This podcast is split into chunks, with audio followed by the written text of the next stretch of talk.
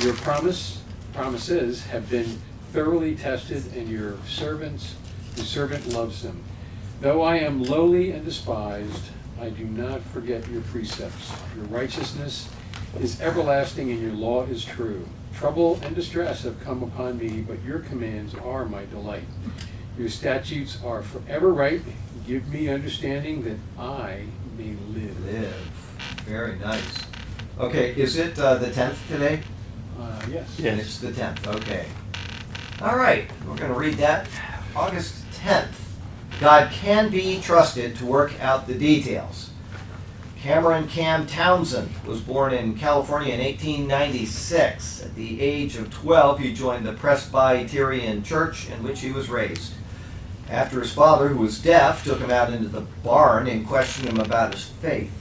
Cam wrote out the answer so his father could be satisfied that his son had a personal faith in Jesus Christ as Lord and Savior. In 1917, Townsend went to Guatemala to sell Spanish Bibles to the, I can't pronounce it, Indians. Uh, but Townsend soon realized that these Indians had no use for Spanish Bibles and were often offended by his efforts to sell them. One day, an Indian asked him, If your God is so smart, why hasn't he learned our language? Good question. That question burned in his mind until he determined to translate the Gospel of Mark into this language himself. With that task completed, Townsend proceeded to translate the rest of the New Testament. Upon its completion in 1929, these Indians exclaimed, Now God speaks our language. This uh, gave Cam the motivation to translate the Bible into yet another language prominent Mexican educator, visited Townsend and was impressed by what he had done for the Indians. After returning to Mexico, he wrote Townsend saying, Come to Mexico. Our revolutionary leaders will help you. But illness interrupted, Cam contracted tuberculosis, and his wife developed a threatening heart condition. They returned to California to recuperate. Once Townsend had recovered, L.L. Legters a missionary friend urged him to go to Mexico, where at least 50 Indian tribes had no Bible in their language. Then news came from Mexico that a new socialist president had confiscated all religious property and ordered all foreign missionaries to leave the country. Legters traveled to New Jersey to America's Keswick, um, a Bible conference where on August 10th, 1933, there was a day of prayer for Mexico, and Townsend's vision for translating the Bible into tribal languages there. When Addison Raws, Keswick's director, announced that the leaders would be fasting for the day, no one went to the dining hall. Legters and his wife prayed all night in the auditorium. Those at Keswick were so sure that God would answer their prayers that they encouraged Townsend and Legters to go immediately to Mexico and ask permission to do their Bible translation work. Um, let's see here, they l- later learned at the same time a group of Keswick in England was praying for the Indians of Mexico. Here, I'm going to let you finish reading this. Start right here under Cam. Cam sent, first paragraph. Read it loud so they can hear you. Cam sent his wife to stay with her parents, which he had uh, and Ledgers uh, headed for the Mexican border. Uh, when they were were denied entry, Towson thought that the letter from the Mexican uh, educator and they were allowed to enter. Though um, through an amazing series of uh, contacts, Towson met Mexico's dictator, wow, and uh, of uh, rural education in Mexico City who gave Towson permission to study Mexico's rural education system for six weeks and was pleased with the analogy uh, analysis uh, Cam wrote. Uh, so sure were Towson and Langers that uh, Mexico would be open to them, that they originate, organized a uh, three-month translation school in a barn in Arkansas for training Bible translators. They called it Camp Wycliffe, naming it after John Wycliffe, the first translator of the Bible into English.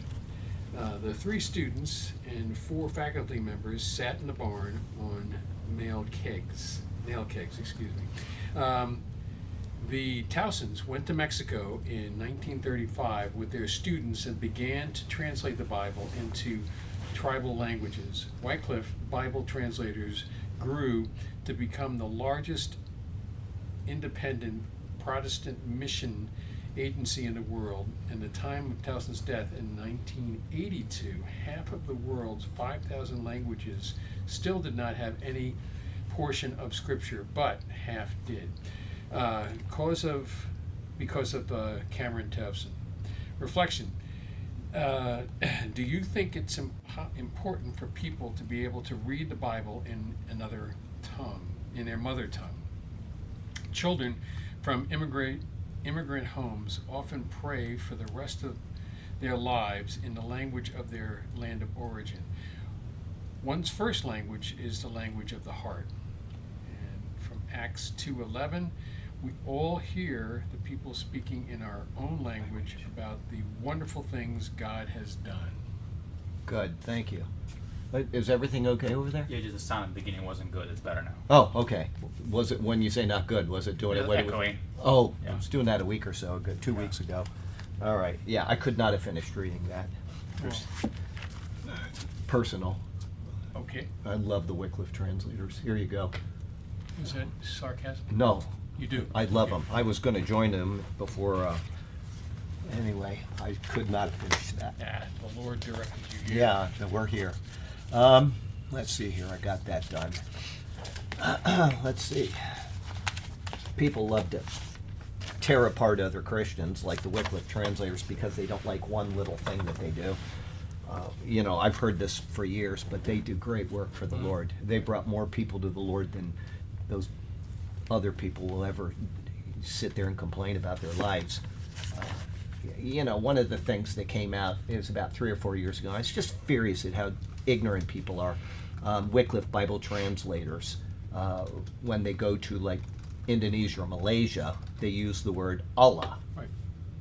And everybody gets bent out of shape and they say, What are you doing? They have no idea that the word Allah means what? Just God. God. That's all it means. It, it doesn't mean the God of Islam. It's just a word for God. We say God all the time. There's other words for God in other languages. Kami in in uh, Japan, for example. And you have to use what the people speak, or they have no reference. Right. And so, for a Christian to say Allah just means God. Okay, but you know, you get these people that suddenly send that kind of stuff out all around the world, and they harm ministries that are actually working and they're actually doing something for the Lord instead of sitting behind a computer and tearing other people apart. And I, I have a great love for the work that Wycliffe does. I just, anyway, um, you know, imperfect people out there doing the Lord's work. That's what he uses is imperfect people. So if you got something, yeah, that's well, exactly. If you got something negative to say about a ministry, at least know what you are talking about before you say it. Um, let's see here. Um, uh, in Kenya, they have been having riots. I don't know if you know about this. There's been death. There's been police brutality where they've used live weapons against children. I mean, against the people. Uh, Silas in Kenya, who uh, many people support from time to time, uh, he asked for prayers for peace and unity within the nation and uh, he was able to rescue 36 children so far. So um, they're doing their thing, but it's a dangerous situation right now. Uh, Ruben and Galeen from Naples came up a couple months ago. They're buying their first house, maybe, and so they'd ask for prayers for that. And also, the family is sick with a flu or something. She calls it the ick, and they've all got it. So keep them in prayer for that. Uh, Pete, who we were praying for his eyes, he had one done and then the other. This morning I got a, uh, a note saying prayers of thanksgiving for all the people that had him in prayer. His eyes are good. So he's very happy and he's very thankful. Um, uh, somebody, you know, a couple Sundays ago, I made an appeal uh, for the missionaries that I've been taking care of all these years because Hideko's no longer working. And uh, somebody, I don't know where he is at with this, but he emailed me. And uh, I know he's quite a few of them he's taken care of because I've gotten response emails where I've been replied on them. But uh, he emailed me and he asked, I'd like to take care of all of the mission.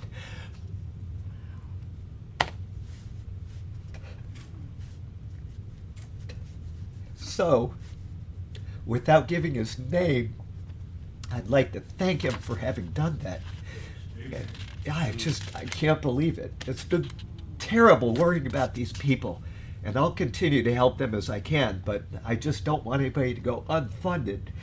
And some people have emailed me since then, we'd like to help along. And I said, so far as I know, this person has taken them all. So if you want to help them individually, that's fine. But uh, the need that I was concerned about is taken care of. Um, John Burke's son is not doing well. We want to keep him in prayer. Uh, but I would also ask for prayers for Burke and Sheila because they're going through this, and the whole family is going through it. So uh, have have prayers for Burke and his family. And uh, finally, my pest person was at the house today, and he's gone through a, a loss of his part-time job, which he started his own pest company, and he's depended on that part-time job to continue to build his company. And so, if you would keep uh, uh, him in prayer, he's a great guy. Payne Pest Solutions. So uh, just keep him in prayer because he's right at the break-even point right now. And you know, without that part-time job, he's going to be a little bit behind. So pray that he will get some new contracts and he'll get some new uh, uh, contacts, and that would be great. He's a wonderful guy, and I recommend him if you're here in Sarasota and you need a pest company. He he's been taking care of us for years and years, and uh, he went out on his own, and we followed him. Several of our family did. So uh, he's that nice of a guy. But keep those people in prayer. Big prayer of thanksgiving for the person that is offered to take care of these missionaries. I can't tell you what that means to me personally because I don't want them to go less than what they're used to. You know, it's just it, that would just not be a happy thing for me. Um, like I said, if I have extra and I can send it on, then they'll have more than what they're used to because it's taken care of. But it's just such a great thing. It's so great how people take care of other people in this this body. Um, all right, we got to get into 1 Thessalonians 5, and we, I'm going to have a little shorter class today. I don't know if Hideko's even coming, but uh, we, he, she and I have got something to do, so I'm going to cut it off a little short today, but we'll get done what we can. Oh, talking about missionaries, I forgot that. I'm, uh, just to read you something, if this uh, anybody can help out with this. Um, Remy, who's in the Philippines, her husband died, and she has stayed and continued to help the people that um, she says, I'm thrilled to share an exciting update regarding our recent outreach efforts. Last Thursday, we went on a visit to the hinterland, which is in the Philippines. The hinterland is pretty much everywhere, but it's anyway attached is the Google map. She sent that to me. It looked like a great time, but they had to take motorcycles just to get out there. Um, uh, the journey itself was captivating, and upon arrival, we conducted our weekly service. The local community displayed a rebar- remarkable eagerness to hear the word of God, and we were also uh, able to establish connections with the indigenous tribe residing in the area. Uh, they've got some tribes that are so indigenous, you want to say, in the Philippines that they literally walk around with spears and, you know, the garbs that you would think of from, you know, that 1700, yeah, Hollywood. Uh, it was like that in Malaysia. When we would go up over the crest to the east coast, we would see people that it was unbelievable. But uh, the Philippines is very large. It's very sparsely uh, populated in most areas, and uh, these they have some that uh, their language actually sounds like whistles and clicks. It's unbelievable to hear these people. So um, she's out there taking care of some of these tribes. But um, she said. Um, I had fun with the kids in the hinterland, reaching out also to some street kids in our city, whom we brought in our Church for Kids training. Uh, they bought a sound system that will enhance their communication and outreach efforts, making it easier to share our message of hope and positivity with a broader audience. Uh, we want to buy some other materials that we could use for the outreach. Um, is it okay? And if there are some generous people who want to share, we need about $200 for inmate and mission outreach. They go into the prisons and help these people out and give them the gospel while they're in there. Um, none of these accomplishments would have been possible without, and I don't need to read the rest. But anyway, she's uh, uh, needs a little help there, and uh, so if anybody wants to meet that need, let me know. And uh, uh, uh, okay, we're in uh, 1 Thessalonians chapter 5, and we're going to start in verse 13 today. Okay, and it's, I'm just gonna back up one, one verse, which is, uh, the beginning of the final instructions from Paul. Now, we ask you, brothers, to respect those who work hard among you, who are over you in the Lord, and who admonish you. Fifteen, hold them in the highest 15 regard. or 13? We're Thirteen, yeah. Okay, oh, good, okay. 13, yes. Um, hold them in the highest regard, in love because of their work. Live in peace with each other.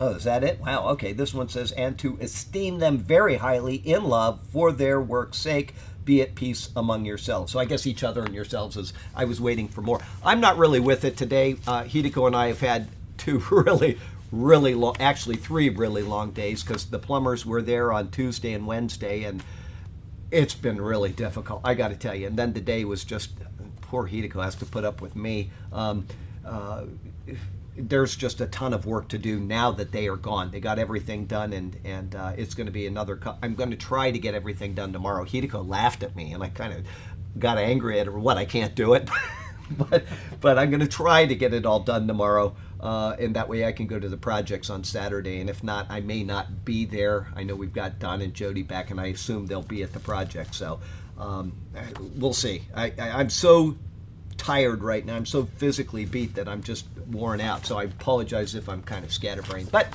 here we go. Uh, 513, the Greek um of the words and to esteem them very highly is difficult to be dogmatic about. Two main views are one, that the words in love are to be taken with to esteem, and then to attach very highly to in love.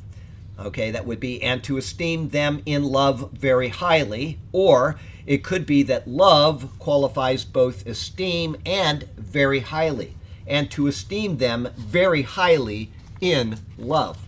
Okay, it's it, people debate this. The Greek is very hard to uh, figure out, and so scholars are divided on what they think it's actually saying. Either way, the idea is geared towards loving those who labor among you and are over you in the Lord. They are to be given high honor for their efforts in Christ. The church isn't just to recognize that he is the leader, as if one would pay honor to a president or a king, but they are to have a holy love for him, as one would be of a beloved leader. In such a bond, there is to be the letting go of pet peeves and minor disagreements about life, and a joining together in heart and fellowship because of Christ. The reason for this is then stated as for their work's sake. It's not so much because of the person doing the work of ministering, but actually for the sake of the work itself. Uh, though a person is filling the position, it is the position which is to be focused on. Now, we try to do that in our country, uh, like with the office of the president. You don't like the guy that's in the office, but you have respect for the office. Um, and so when you go into the Oval Office, you should be dressed appropriately. You should uh, respond accordingly to the person that's sitting in the office, etc. Um, in the case of the person that's there now, like the one that was there uh, back in 2008, I, I just wouldn't go because I couldn't separate the office from the person in that. I, I just can't. Um, there are some things that you're able to do in life, and that's one of the things I don't think I would be able to. So, uh, under the very slim chance that I would ever get an invite to the White House at this time, I, I would decline it. Okay, I'd rather decline it than stand in a room with a person that is not worthy of the title that he bears and have to say something that I didn't match with. Okay, but this is what the Bible is saying about you know the office here and and uh, the it's it's the position that is being focused on. Um, this is actually rather important because pastors and preachers come and go, but the position remains. Um, you know, I was thinking about that. I, it might have been today. I'm not quite sure. The days have kind of melded together. But um, uh, it's true that the office of a pastor or preacher remains, the office of a professor in a seminary remains, um, etc. But, you know, the seminary itself remains. And that does not mean that the next guy is actually going to fill the position properly or that the next group of people are going to run that uh, seminary properly. And it's not that the person who's sitting in the White House is going to run it properly. So the, there's a point where now, now the president is a little different because you're voting every four years, and you might get somebody decent in there again. You know, if if There's no change. yeah, I yeah yeah. Anyway, um, it's exactly what I was thinking. But um, so uh, you know, but the position itself remains a little different than like a seminary. The position of the seminary eventually will devolve into something like Harvard University today or Princeton University. It's no longer what it was designed to be. It was it no longer carries the commission that it was initially uh, uh, based upon.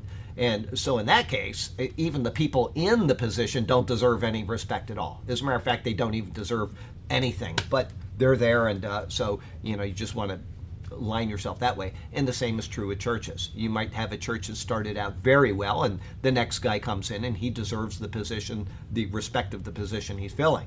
But then the third guy comes in and he turns out to be like the guy that took over the church I was ordained at. And not only is he not worthy of the position, but the church immediately, I mean, immediately took a tailspin.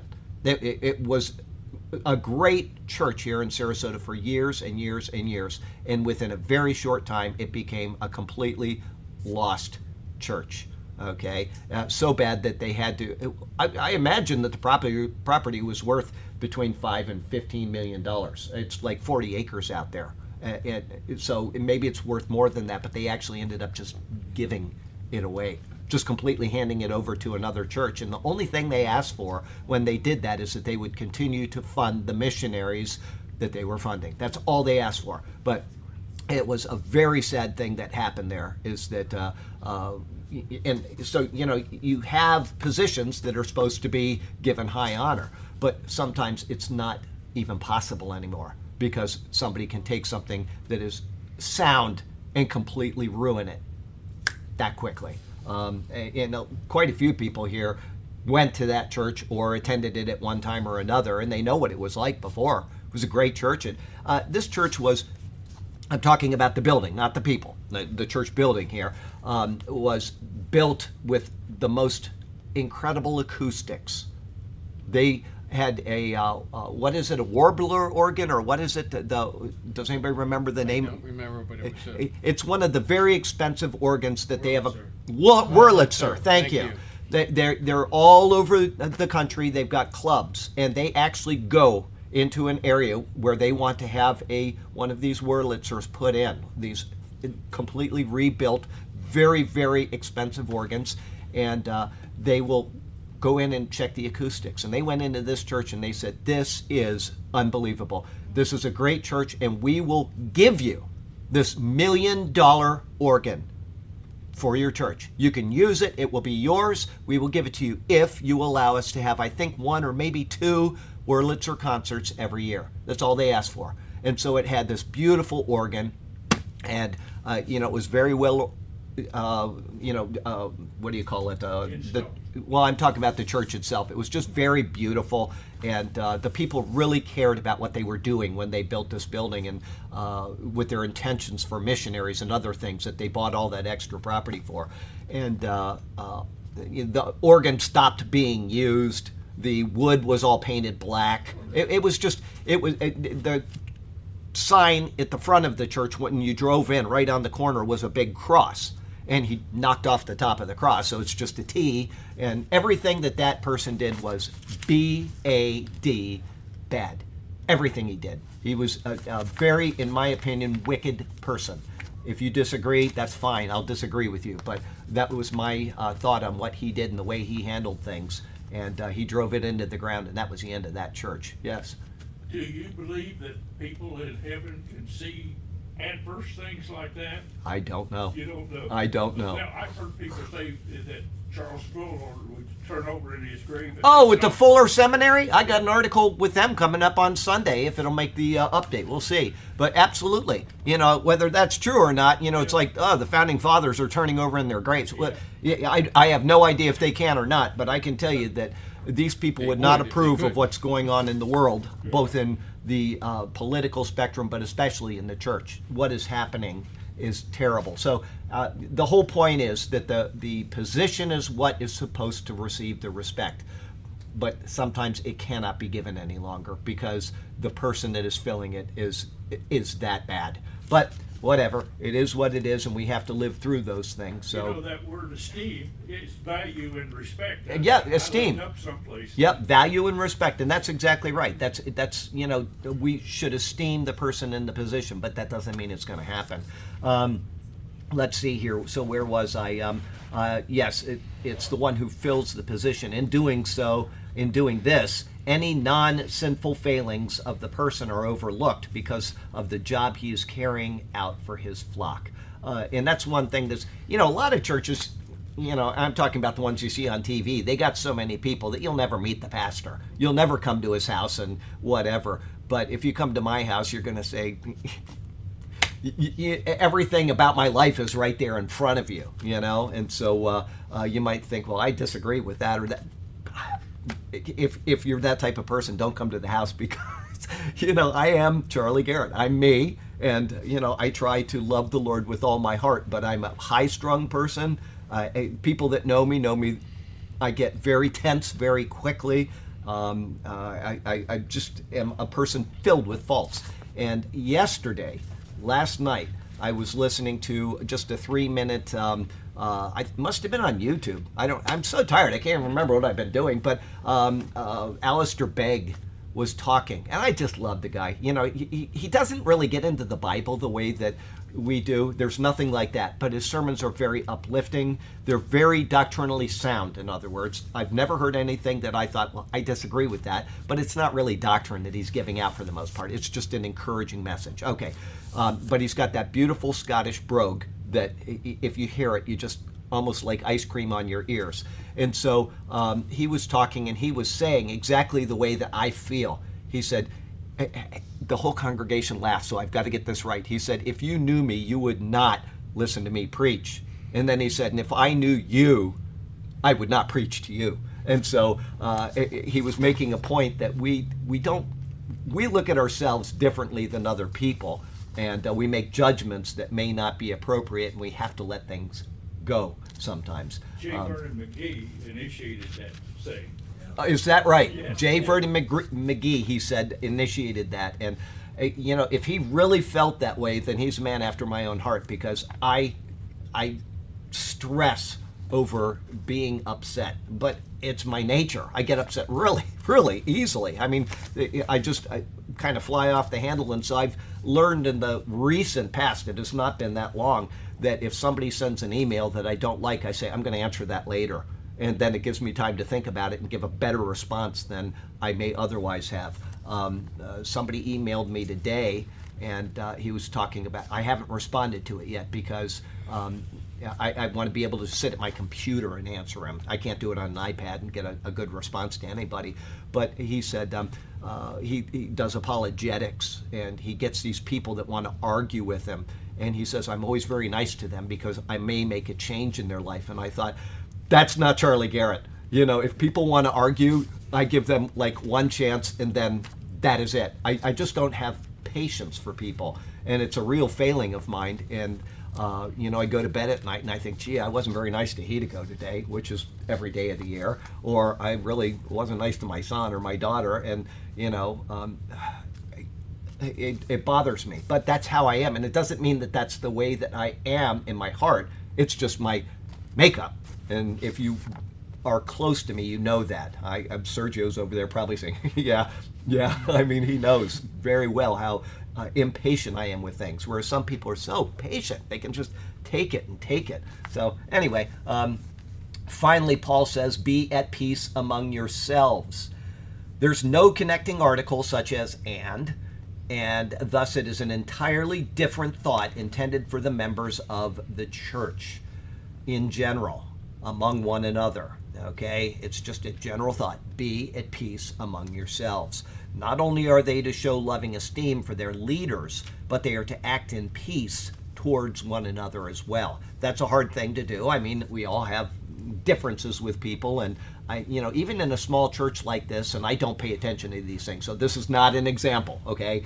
But I could just see somebody saying, I'm never going to sit close to that person, and there's like only, you know, how many chairs in Yeah. here? There's not a lot, but they're always sitting at like corners or something. Um, once again, I don't pay attention to those things, but uh, there are some people that you just don't want to be near, okay? But anyway, um, uh, somebody's laughing over there, so obviously this is going on, or I don't know what. Anyway, um, uh, this is a sentiment seen elsewhere. It says Jesus says substantially the same thing in Mark 9:50. I don't know why I said that. What did he say in Mark 9:50?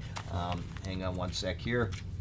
And uh, wow, uh, let's see here. Mark 9:50 says.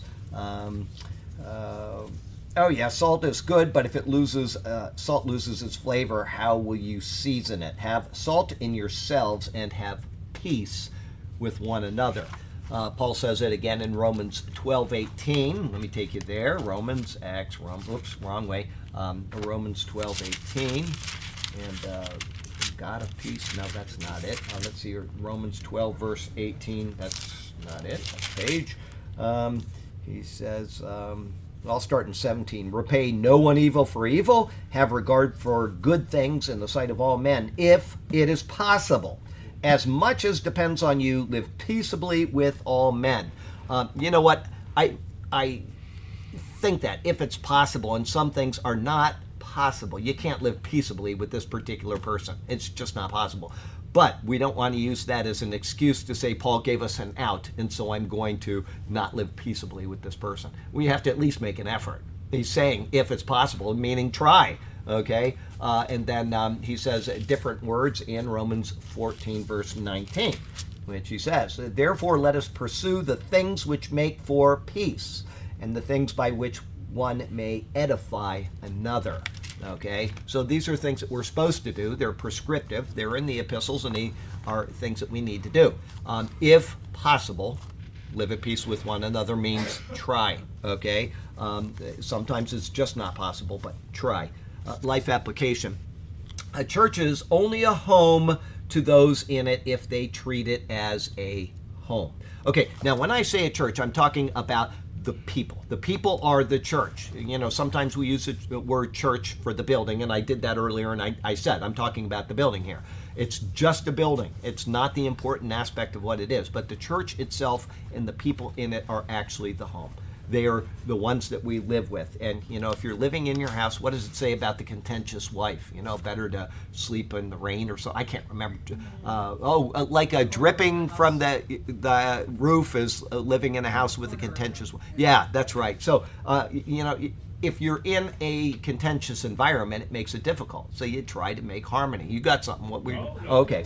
All right. Um, so, uh, when we are with our family, we will hopefully give respect to the parents, demonstrate love towards one another, and attempt to live at peace. And one thing is absolutely true. I know this 100%, and I think most people in here have figured this one out is that you are much more willing to forgive your family than people that you know.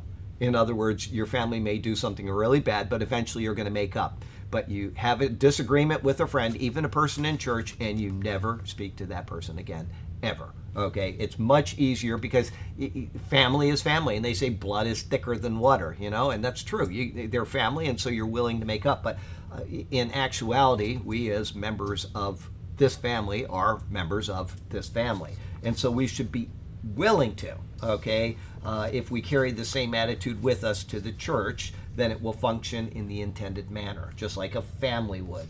The ultimate purpose of going to church is to bring glory to God, not have donuts and coffee. If we fail to follow through with Paul's words, we will fail at glorifying God. That's all there is to it. Okay. Um, now, some people, you know, they go to a big, big church. They don't know anybody in that church. I've talked to people like this. They have no idea who is in that church. They go every week. They get their message, and they have exactly that: donuts and coffee, and they go get them, and they have no association with anybody in that church at all. And I think, what a crime. You know, that's the whole point. I get to be with people that I've really come to love and to, to enjoy. You know, and so uh, to me, that's and that was the way when I attended a church. I loved to be with the people. You know, Um, so I, I just feel so bad that somebody would find church as a message and something to eat and not something more. But some people, that's what they do. And uh, yeah, you know, another thing that I don't understand, and I hope that uh, if anybody is watching this that attends one of these churches, they'll let this go. I don't be upset at me, but I'm going to say it. I do not understand going to a church where the pastor is at another church and you're watching a TV screen. I don't get that. Okay, I I, I, I don't Wait, think. What's Be that? Careful. I know, but no, I'm not. No, what I'm saying is, here's what I'm saying about that. I'm saying is that if you are going to that church and he's on a TV screen, why don't you just watch it at home? Right. Well, That's I, I, I don't even get going to a church where you're not going to the church where the pastor is to watch a screen.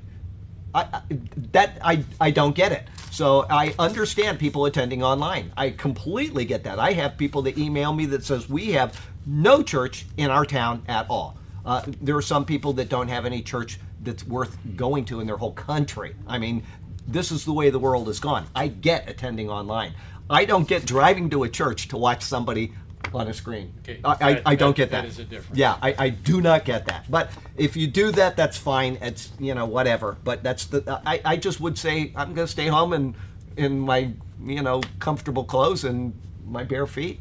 That's what I would do. So anyway, but everybody's different. Everybody's got needs that they need satisfied, and this thing keeps going down. But um, there you go with that. Okay, verse five fourteen. Here we go. And we urge you, brothers, warn those who are idle, encourage the timid, help the weak, be patient with everyone. Okay, now this one is completely different. Instead of idle, it says, listen to this. Now we exhort you, brethren, warn those who are unruly. That's completely different thought. Okay, I, I don't know if I have the word analyzed here, and if not, then I might go home and uh, take the time to just sit down and find out why one would say. Uh, I came to that in the commentary either yesterday or today, too. Completely different translate. It was today um, when um, Paul is now leaving Ephesus. I typed that today. It was Acts 20, verse 2, I think. And he's uh, leaving Ephesus, and uh, he, it says that some say he uh, greeted them, some say he saluted them, some say he embraced them, some say he encouraged them, uh, some say he, uh, what's the other word, um, begins with E. Anyway, uh, uh, several different translations. The word actually means to. Um, I can't remember exactly, but it's to do something with your arms. So it could be hugging somebody, and that's why some people say embrace. It could be, you know, it, like here we would high five somebody, right? Okay, and so uh, it, it could be that it's it's to enc- enclosed with the arms, but it doesn't have to mean that you're actually hugging them. It can be other things like saluting somebody or you know whatever. Every culture's got its own thing. But um, I spent a lot of time thinking about that. What word am I going to use to describe this? All right, because um, I don't want to be wrong, but at the same time, there's really no way to know what's right when we weren't there and you've got 40 different possibilities that all make sense. So it's very hard to know. But um, right here we have uh, unruly and we've got uh, what idle. Okay, uh, here we go. Uh, 14. Paul continues his exhortations, which are intended to maintain the peace that was just mentioned in the previous verse. Now we exhort. That's Paul's words. It is stated to ensure this is accomplished. The word for exhort is a common one which signifies to call to or to encourage. The exhortation is that they are not to be shy in carrying out the things necessary to maintain the peace. Uh, instead, they are to act boldly and decisively. And I actually think that uh, that might have been one of the words that people use in that verse today. Uh, I think one of the translations said exhort. So, encourage, all kinds of different words that people are using to try to get the sense across. But uh, this is again directed to the brethren. Okay, anytime Paul uses the term brethren, he is speaking about believers. He's speaking about believers, not other people. Okay, he continuously uses this term to ensure that they understand their position in the body and that they then act on it from that perspective. He wouldn't call somebody a brethren when writing an epistle if that person is not a member of the church. He might call his his Jewish brethren, for example. He'll say that when he's referring to them, my brethren of the flesh or whatever. Okay, but in the sense of writing the letter to an audience, when he says brethren, he's talking about people that are believers. Okay, uh, first they are to warn those who are unruly. Paul uses the same word translated as admonish in verse 12 to show the contrast between those who listen to their elders and those who do not. Now, how idle comes into that, I don't know. But anyway, he is showing the contrast between what is right and proper and what is not. The word tra- oh here it is. I'm glad I did analyze it, so we're going to find out at least what I thought about it at the time. The word translated as unruly is found only here. It is the negative of a word which means to draw up or arrange. Thus, it is those who are out of line, just as a soldier who marches to his own beat is out of line. Okay, once again, I still don't know how they got idle out of that. I have no idea. Such people refuse to observe the guidelines of the Lord by living in faith in what he has instructed, and what is then transmitted to them through their ministries. If the unruly use their unruliness to divide the body, Paul then gives direct instruction to ministers concerning them. He does it in the book of Titus, okay? So we're going to go to Titus and we got to get to chapter 3 and verses 10 and 11. He says, I'll start with 9. But avoid foolish disputes, genealogies, contentions, and strivings about the law, for they are unprofitable and useless. Reject, here it is, a divisive man after uh, the first and second admonition, knowing that such a person is warped and sinning, because, being self condemned.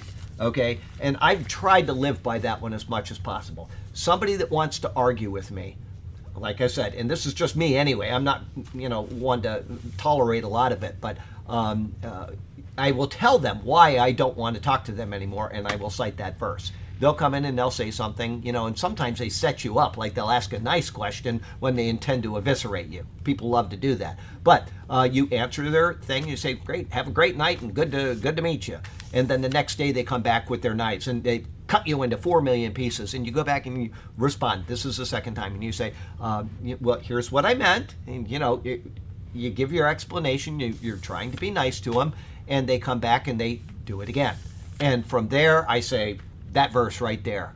I'm first time, second time, I don't want anything to do with you. I don't I just don't have patience and I'm glad that verse is in the Bible because I can at least tell them, you know, they could say, "Well, you're, you're not being a very good Christian." No, I'm doing what the Bible says. You're the one that started this. You're the one that set me up and now you're trying to make me look like a bad guy, which means you're a Democrat. So, it just it, it's just the way some people are. But, you know, I, I love that verse from Timothy because he's giving you advice for a good reason. You're, uh, it's the old word that uh, Jim and I use from time to time is playing scripture tennis. There's a point where you just start lobbing the ball back and forth, and this guy's never going to listen to what you have to say. I remember one time somebody um, uh, asked me, um, What do you think about this email? And I told him, and uh, he said, Well, I'm going to give him a good response. And I said, I think you're probably wasting your time. And he spent probably a day or more typing this email. It was very well thought out. It was long. It was very, very, very precise. He sent it, and I'm not kidding. He came back, messaged me, and he said, uh, I sent it, and I got a response back within about 30 seconds. He had completely ignored all of the effort, all of the time that was put into this because all this person wanted to do was to argue that he is right and you're wrong. He could not have read, it was impossible. And you know what? I know what's coming. I know what is coming with many people because I've gone through it many times. And I'm sure now uh, things are done differently. But I felt so bad all of the time the patience and the care that went into that email. Um, you know, it's the kind of thing that if you had AI, you could just print off a 40 page thing and send it to them, and you're going to get the same answer as you'd get from your own heartfelt thing. So some people just, they just want to waste your time. That's all they want to do. So, uh, next comes Paul's exhortation to uphold the weak. This indicates a demonstration of sympathy and comfort by the personal touch of smoothing speech and heartfelt attention. This is needed for those Paul identifies as the faint hearted. The Greek is a rare word found only here. It means little in quantity, and thus it is someone who is undeveloped and who lacks individuality. A suitable synonym would, for such a person uh, would be someone who is pusillanimous in nature. Okay, they're just not suited for this. Next, he exhorts the brethren to uphold the weak. Charles Ellicott defines such people as those who have not attained robust common sense and breadth of conscience, which discriminates between truths and superstitions, necessities and expediencies, or who are not yet ripe enough Christians to be of standing in persecution. Okay, we're to uphold the weak, and there are a lot of people out there that they they are. Paul will use the term elsewhere, you know, tossed about by every uh, wind of doctrine, and they are not grounded. They don't know one thing from another. They're told one thing, and the next day they come back and they're something completely different. They have, and that's why, you know, I said it last week uh, probably eight or nine times. That is why you have to read this Bible. You have to. Because if you don't know this Bible, you're that person right there. You are the weak. You're the person that has no standing, no grounding at all. Zero. You have nothing to base your argument on. And so when somebody presents what seems like a logi- logical argument, and then somebody else does it over here, they don't know what to do. So today they believe this, tomorrow they believe that, next day they're back here, and they just go through this all of their lives, never being grounded. And why? Because they haven't taken the time to do the one thing that they should be doing. They should be learning the word. Okay? And it's not that you have to be a theologian, it's not that you need to be deep in your thinking. What you need to do is just have enough understanding of the word from daily reading it so that when you hear something that sounds wrong, you can say, that doesn't sound right.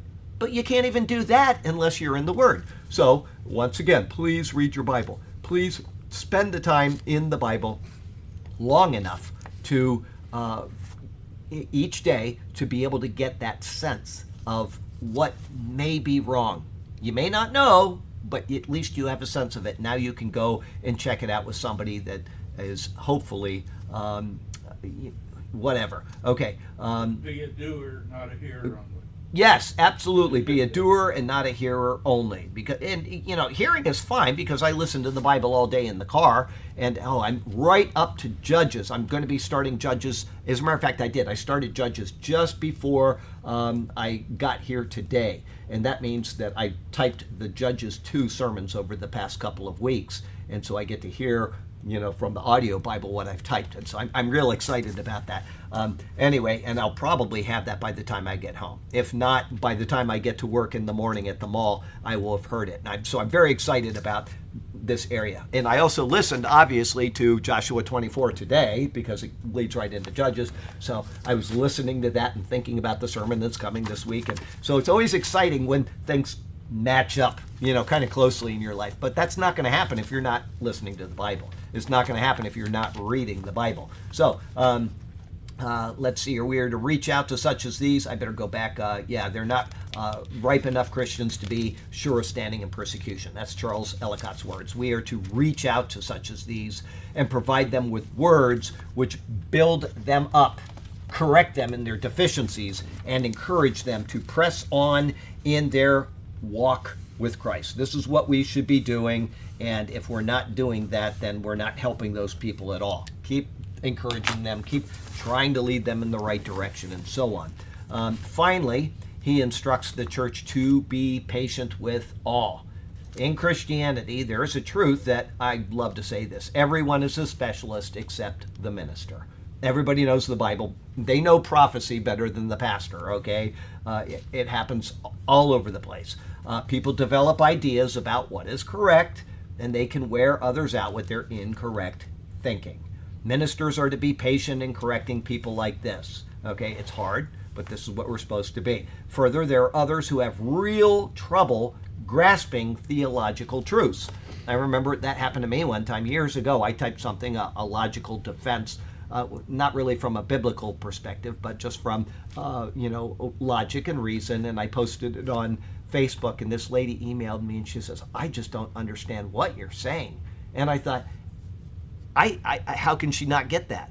But she had trouble with that. And so I walked her through it very carefully, and she began to see it. But you know, it, it's some things are just beyond our thinking. Um, one of the things. It, I probably mentioned this and that. I don't remember what, but uh, the second law of thermodynamics. Anybody know what that is? Uh, energy is wearing down in a closed system. Okay, so you've got a closed system, which the universe is. It's not eternal, it's not infinite.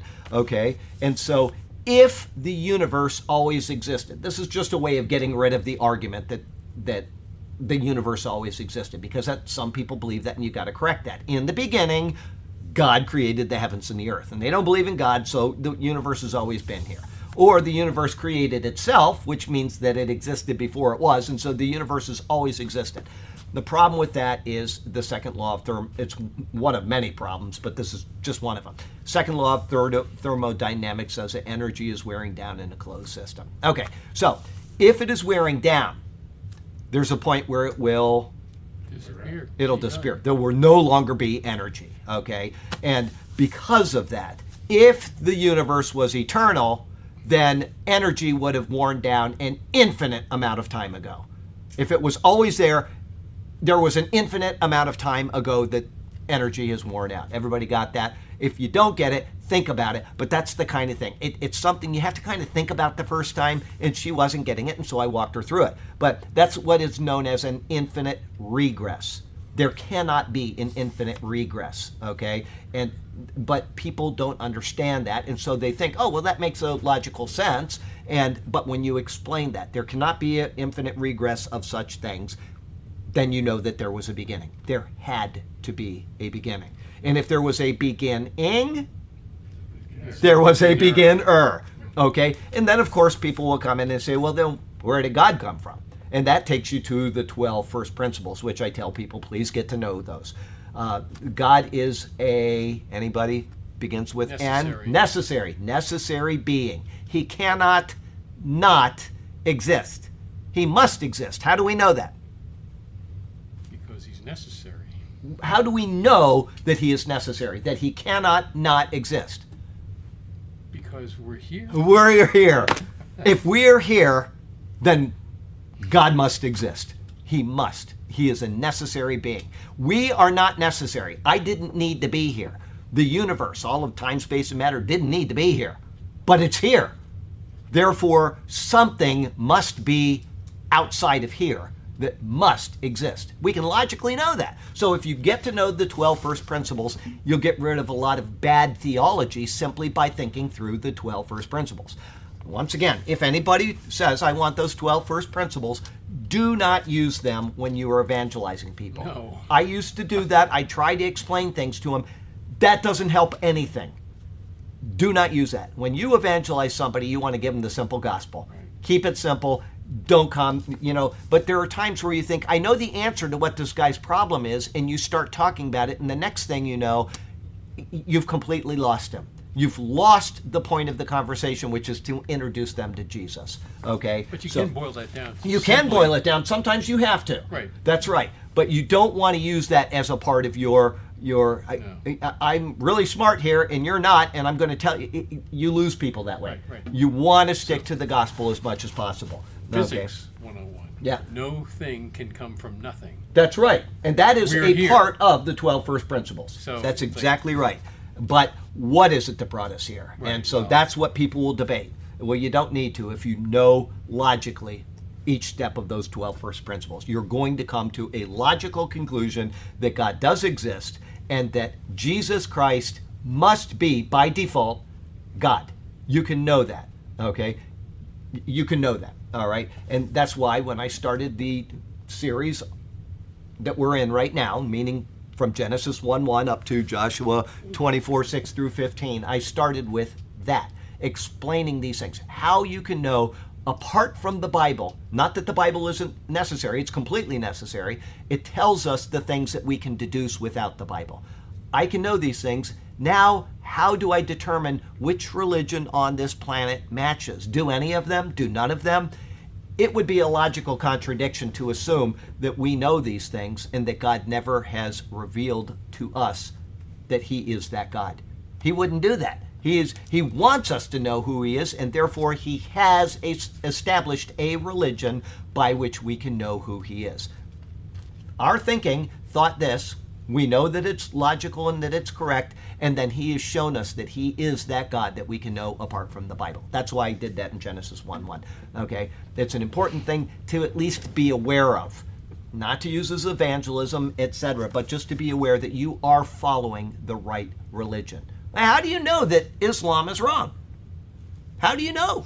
I mean, if you don't know what God is like, how do you know that Islam is wrong? How do you know that Buddhism is wrong? How do you know that Hinduism is wrong? You have to have something to say, I get this. And that's why the gospel is so wonderful. It's so simple, but it defines what is wrong in you, and you, and me.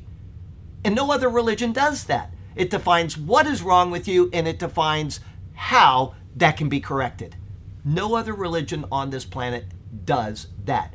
It all comes back to me. It comes back to me. This religion says if I do this. This religion says if I do this. This and you're going to find that repeated in every false religion that you ever encounter, including false Christianity, such as the Jehovah's Witnesses or the Mormons. It is always coming back to that two-letter word, me. I am involved in this in some way. Okay? True Christianity is the exception. God has done the work. He has revealed himself as we can know apart from Scripture, and He has made the problem that exists in you and me to go away if we simply do one thing. And it's not of us. He tells us in His Word, it is not of us. It is the gift of God, not of uh, uh, works, lest anyone should boast. It is totally done by Him, and all we have to do is accept that premise. That is the marvel of what God has done in Jesus Christ, okay? And we can know that it's true. We don't have to say, what about Islam? What about this religion? What about that religion? We don't need to do that once we know those things and then pursue the Bible and understand that the Bible explains exactly what we knew apart from the Bible. Okay, um, let's see here. People have real trouble grasping theological truths. They can be told the same thing numerous times and yet they will still come back and ask the same question again and again. A lot of people do that with the rapture. I don't quite understand why, but it is something that some people they just keep asking that question. You know, uh, and maybe it's because they're hearing other people and these other people say this. And but you know, when we get to two Thessalonians two, we're going to go through it. We're going to go through it very carefully, like I've done on several prophecy updates in the past. And I know that people are going to email me and they're going to three months later say, "Well, this pastor says," and they've just it, it's so clear, it is so precisely detailed by Paul in two Thessalonians two. I don't know how people can miss that, but they do, and so again and again they will keep asking the same question. It's not to belittle them; it's just that they're getting something from somewhere that is it's not ticking, it's not clicking, it's not making sense. When it makes complete it's just so perfectly organized by paul. He tells this this this this and this. We will never we will never know while we are here i'm talking about you and me as believers we will never know who the antichrist is. We are not going to know that. Paul tells us that. Why would you spend your time trying to figure out who the antichrist is? Why would you read commentaries about that? He says we are not going to know. He gives that logical order. We are not going to be here when the Antichrist is revealed. We're not, everybody understand that? It says right in 2 Thessalonians 2, we are not going to be here. Those things are going to happen afterward. As that is true, then it must be a blank rapture. Pre tribulation. It must be. And yet people can't get that right. Some people read it again. They can be told the same thing numerous times and yet they still come back and ask the same question again and again. Believers need to be patient with such people. It's very hard, tending to them with care and courtesy, even if they are worn out by the tedium of the task. That's a little different than the person that is divisive, that just wants to come and to show how smart he is and eviscerate you. Warn him once, warn him twice, and then have nothing to do with him. You are wasting your time, and all you're doing is you're making him an, an object of his own affection. You're boosting himself in his own eyes. Life application. There is a difference between those who are unruly or belligerent. Oh, yeah, I just said it. And those who are simply lacking internal courage or right reason. For those who are know it alls and who are distru- disruptive about doctrine, there's always the block option on Facebook or whatever medium you're in. You just block them, just get them out of your life. But this should be used sparingly. There are many who are simply misinformed, misguided, or misaligned in their Christian instruction. We are to be patient with such people, tending to them in a manner that will lead them to a fuller understanding and appreciation of God's Word and His intent for them. Okay? That's what we should be doing. It doesn't mean that uh, it's always going to happen. And there are people, they're going to be conniving enough to make it look like they really care about what you're telling them, and you keep giving them instruction, and they, you eventually find out that they are just milking your time. You, you find that out. So um, we had that one time. I, I got duped by this guy. I, I'm in uh, Bible class, Thursday night Bible class, and I got an email from somebody that was you know, blah, blah, blah, blah, blah, offended. And I think it was Lee. It was. It was Lee who's online. He's one of the moderators. And he uh, uh, had. He had more discernment than I did about this guy, but I did not see the thread. I didn't know what was going on. I had none of that. But he came in, and, and so I said, okay, I'll talk to I don't know if it was Lee that blocked him or somebody else, but uh, he mentioned Lee. So I went and I uh, talked to him and I said, This guy's okay. He obviously didn't mean what he said, and blah, blah, blah. And then, like 40 seconds later, he's saying something completely contrary to what he had just said. He, this guy was a real shark. He was just a very, very bad person. And, you know, he, but he just wanted to be that way. He wanted to do this, and so he's telling Lee one thing, he's telling me something else. This is going back and forth. Really quickly, I figured out that all he is doing is he's trying to divide people right here, right between this you know chair here and the moderator online. He's just trying to divide them. And but they knew immediately. It took me a while to figure it out because I thought I'm going to be trusting with this. And watch out be be what was it that Jesus said? Be as uh, wise as wise as serpents and uh, something about dove, wasn't it? Meek as doves and wise as serpents. Okay, I, so and that's what you need to be. And you really have to be that way when you're dealing with people because there are people that just want to argue, but they will do it in so many cunning ways that it's hard to figure out. And some people are very good about figuring it out quickly.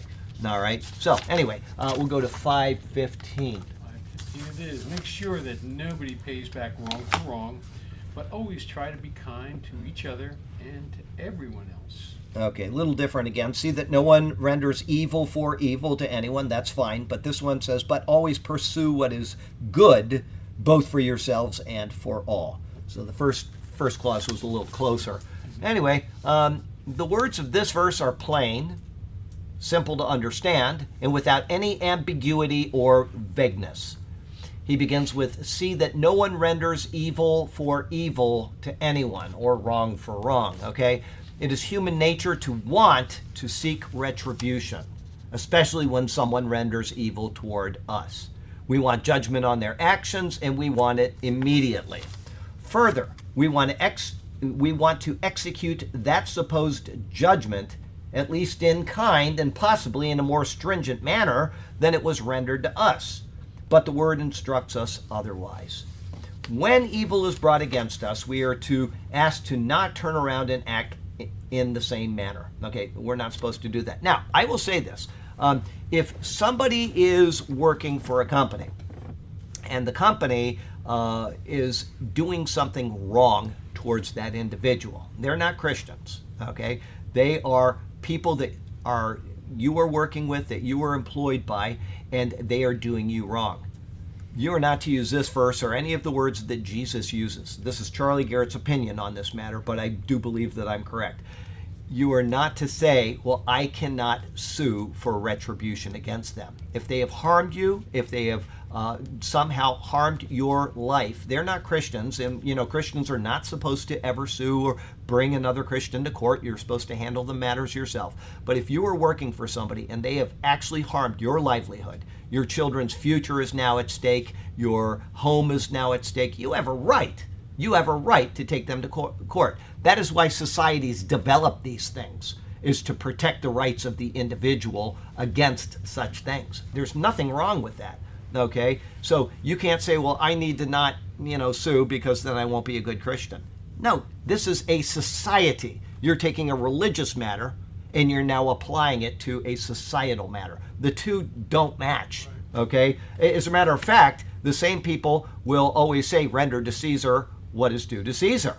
Well, if Caesar is oppressing you, you have a right to take Caesar to court. In other words, the government of Sarasota County does something wrong to you.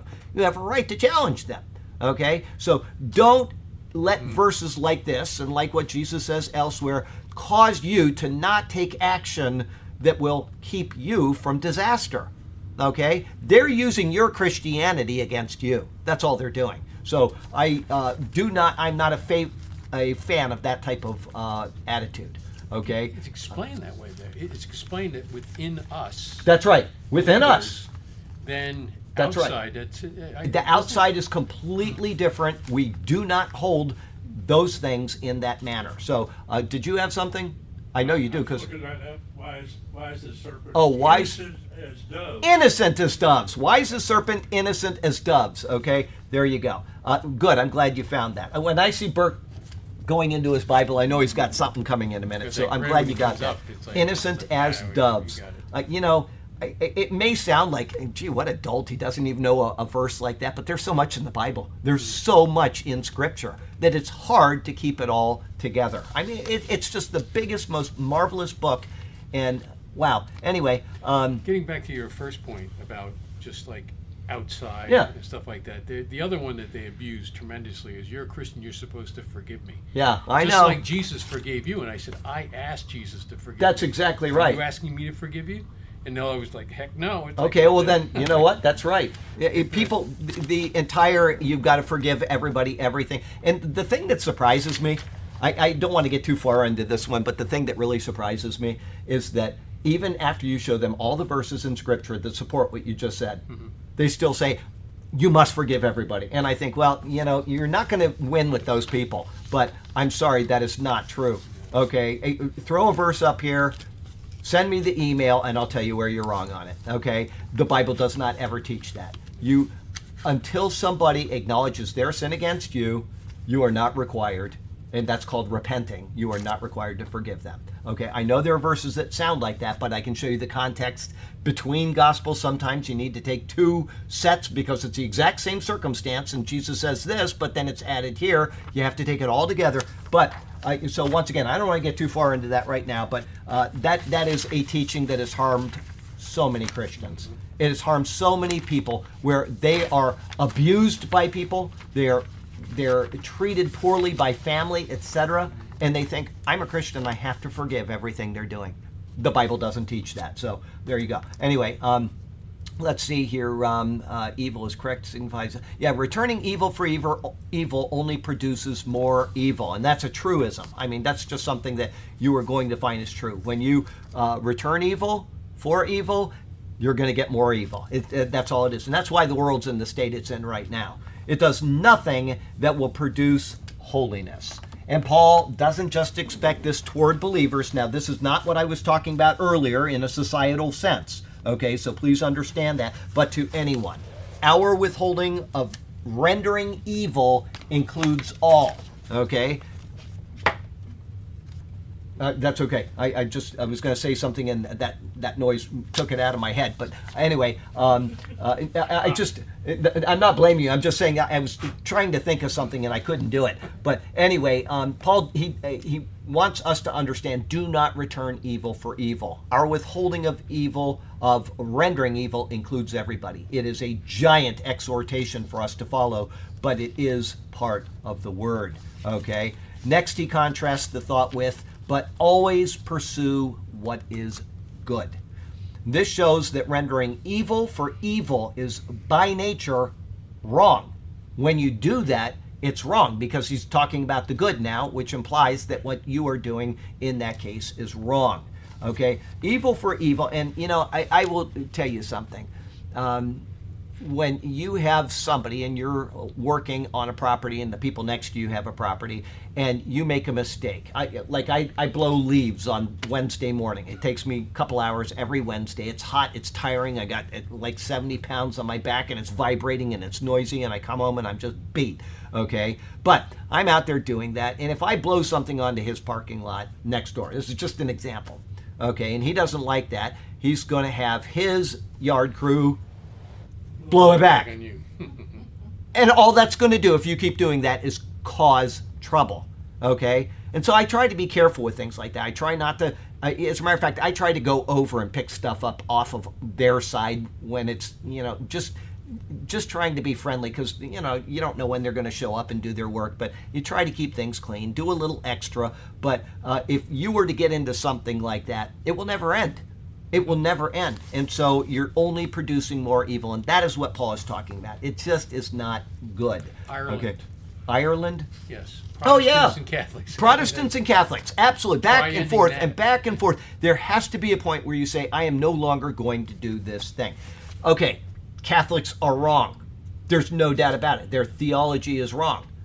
Let them live their theology. If that's what they want to live, let them live it.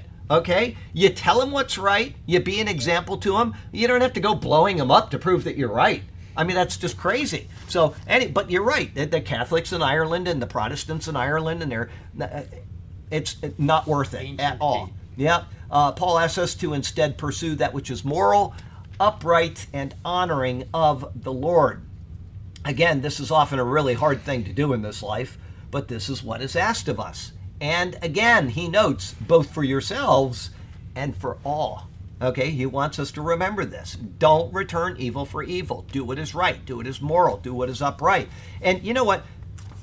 Sometimes your instinct or your immediate response is to return evil for evil. Okay? What do you do about it? When you collect your thoughts, when you're calmed down, after you've stewed about it, turning over in your bed at night or whatever, go over and tell them what I did was wrong and I'm sorry. And that'll end it. That will take care of it. But if you don't, the next day you're going to have the leaves blown back over on your side or whatever, whatever the situation is. So, uh, certainly, Paul has included this thought to show that our attitude is not to be one way among believers and then another way among non believers. This may be the hardest part of all. Actually, I think it's probably harder between believers than it is with unbelievers, but whatever. Unbelievers often persecute those in the church in amazingly perverse ways. Now, I will agree with that, especially with like the Democrats and the way they're treating Christians in this nation. I'll give you an example right now. I think maybe it's coming in the prophecy update. Maybe maybe I'll put it in next week. Whatever. Um, uh, these Catholics that are told they cannot adopt in Massachusetts because of their faith. I, you talk about perverse, and now they're suing Massachusetts. Good for them. You believe that you that uh, you know homosexuality, for example. I don't know what whatever it is. You believe that's wrong, and you're going to teach that to your children. They have denied them the right to adopt. They can't have their own children. These people are out there murdering babies by the score. They want to help an innocent child, and they can't because they believe differently. That's insane. Okay, so that's a good example right there. This may be the hardest part of all. Unbelievers um, often persecute the church uh, in amazingly perverse ways. However, we are to conduct ourselves. Now, they're taking a legal, moral stand. Once again, that's a societal thing that they can do by suing. They cannot be told you shouldn't be suing because you're a Catholic. They should be suing because they are Catholic. That's a societal thing rather than a uh, Religious, biblical. yeah. So anyway, um, uh, we're to conduct ourselves in a moral manner, placing them on the same level as those with whom we stand in agreement about our faith. Very hard words here. I understand that. and You may be stewing over something Paul said. He's giving us guidelines. It's to keep us on the straight and narrow and to keep us from further harm. Life application, we're going to be done 15 minutes early today. In today's world, it is incredibly easy to return evil for evil to people via electronic means. It is the easiest thing on the planet to do that. We can we no longer have to look someone in the eyes in order to act this way. We can send out angry words laced with poison and feel unashamed at doing so. But the modern world doesn't exclude this ancient precept. It is as binding today as when Paul wrote it. So let us be careful to act morally and honoring of the Lord at all times. Okay, once again, I understand those are very hard words. They're difficult for us to live by at times. Some people find it a lot easier than others. Depends on your, uh, uh, you know, your makeup. Your, if you're A type personality, you can handle this but not that. If you're B, you can handle this but not that. If you're C, you don't exist, and so on. But um, it's just uh, uh, it's something that we need to just try to do is to live by this. And once again, I'll close with this is because you could say, well, you're not doing that, and therefore you have lost your salvation. We are not being imputed sin. 2 Corinthians 5, verse 19. Go read it if you're in disagreement with it. If you are not under law and you're not being imputed sin, and you were granted salvation with a guarantee, which is the Holy Spirit, the high, highest guarantee of all, how can you lose your salvation? But people don't want to accept that because, once again, even after being saved, it comes back to the two letter word me. Okay? Jesus has saved you. He entered into covenant with you. He will not break his side of the agreement. God covenanted with Israel at Mount Sinai. Israel is still bound to that covenant to this day, despite their failing in it constantly, even from moments after they agreed to that covenant. He has never, ever broken his covenant with them. People that teach replacement theology are teaching that God has broken his covenant with that group of people. Do not listen to people that teach that because the inevitable result of that type of thinking is that you can lose your salvation, that God is not to be trusted, and on and on and on. Despite their unfaithfulness, he has remained perfectly faithful to Israel. Now you could say, well, what about the pogroms? What about the Holocaust? That was being faithful because he said, in his covenant with them, I will do these things if you don't obey. Yet I will never cut you off. I will never end you as a people. So they're getting what they deserve from the covenant. He's being faithful to it. At the same time, he's preserving them through it. God is faithful when we are not. Heavenly Father, thank you for your faithfulness, even when we fail daily at the things that Paul wrote about. He's given us great instruction. He's given us words that come directly from your wisdom and your mind through his pen to instruct us. And Lord, I know personally reading these things, and I'm telling these people what they should be doing, that I fail in them about every two seconds of my life. But that is our human nature. And I thank you for your grace that rests upon me, despite my graceless attitude in so many ways. Thank you for that. And help each one of us to live by these words and to pursue holiness and to stand in your presence unashamed of the actions we've made in this life. May it be so. Help us in this, and we pray it in Jesus' name. Amen. All right, I'm going to back this up and say goodbye to these folks here. Oh. So Sergio.